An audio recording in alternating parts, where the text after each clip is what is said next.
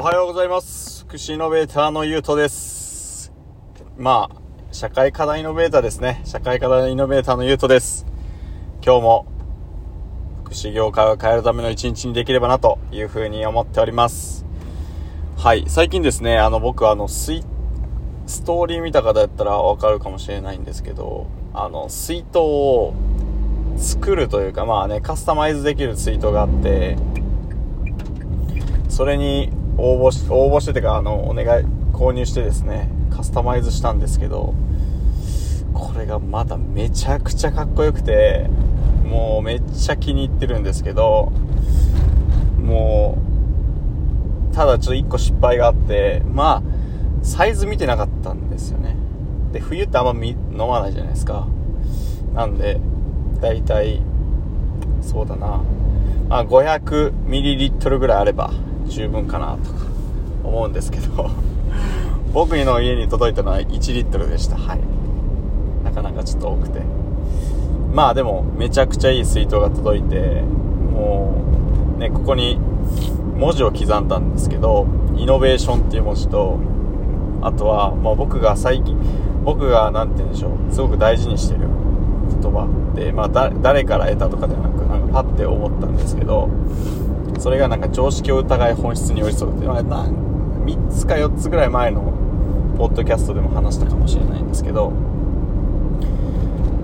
今の新常識とか今の常識とかって実は本質的じゃなくてなんかちょっと伝統伝統って言ったら聞こえはいいですけど、まあ、悪しき風習とかねそんな感じのことも結構ぶっちゃけあるのかなっていうところで、まあ、僕自身はそこに対してそういった悪しき風習とかによって苦しんでる人たちに対してねあのイノベーションっていう観点から社会課題をどんどんどんどん解決していきたいなというふうに思っております。でですねあの最近どんどんどんどん事業が進んでておよそ 300m 先、右折専用レーンまあ、事業が進んでるというかあの一緒に考えてくれる人たちのアイデアがもうたくさんいいアイデアが出てきてあとは僕がちょっとしたレールを引くだけでもう本当に皆さんに助けられてやっているんですけど、まあ、その中でですね、まあ、僕が一つまず解決したい問題としては、まあ、あの不登校の子たちっていうところの不登校の問題の中のフリースクールが今は優勝化しててまあ大体相場で3万4万ぐらいかなするのかなと思ってたんで思ってるんですけどなんかまあ僕自身は本当にそんなその値段を払えない一番必要としてる人たちには届かないのかなというところを思ってましてまあねその不登校になる過程っていろんなところあると思うんですけど、まあ、そういったところを、まあ、僕自身は新しい仕組みを作って事例を作ってですねでもう世の中にフランチャイズして世の中にフリースクールがたくさんできるっていうような 本当の意味で無料のフリースクールができるようなことをしたいなと すごく思いながら、えー活動してます。はい。ちょっと話余談は長くなったんですけどあのー今日のねテーマはですねあのーこれ実はあの僕の法人の代表から代表がいつもポッドキャスト聞いてくれてるんですけどまああの従業員の方も何人か聞いてくださってるんですけどこの話してっていうのを 言っていただいてなのでその話をしようかなっていうところなんですけど、まあ、それがですね異業種ってもうないなという話です。えっとまあね福祉業界とか IT 業界とかあとは食品業界とかね化粧品業界とかまあ、いろんな業界はあるのかなと今ね。で異業種間の交流が必要だとか最近すごく世間とかでは見るのかなというふうに思うんですけどそこに対してですねあのまあ本当僕が尊敬する人たち の集まりに僕も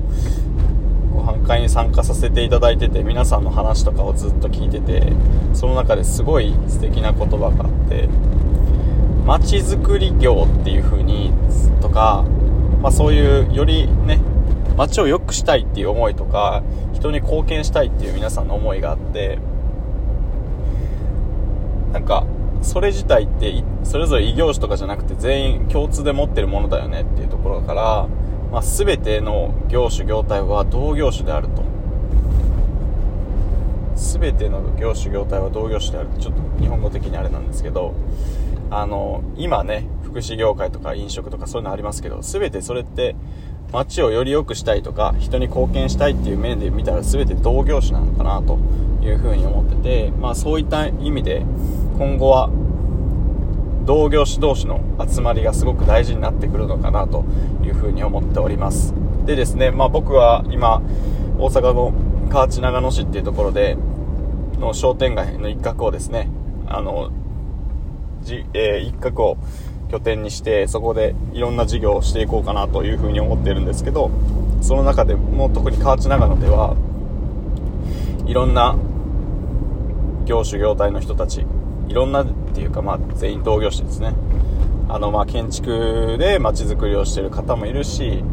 福祉で街づくりあれをし街づくりをしてる人たちもいるしっていうような形で、まあ、全員街づくり業種なんですけどまあその街づくりに対する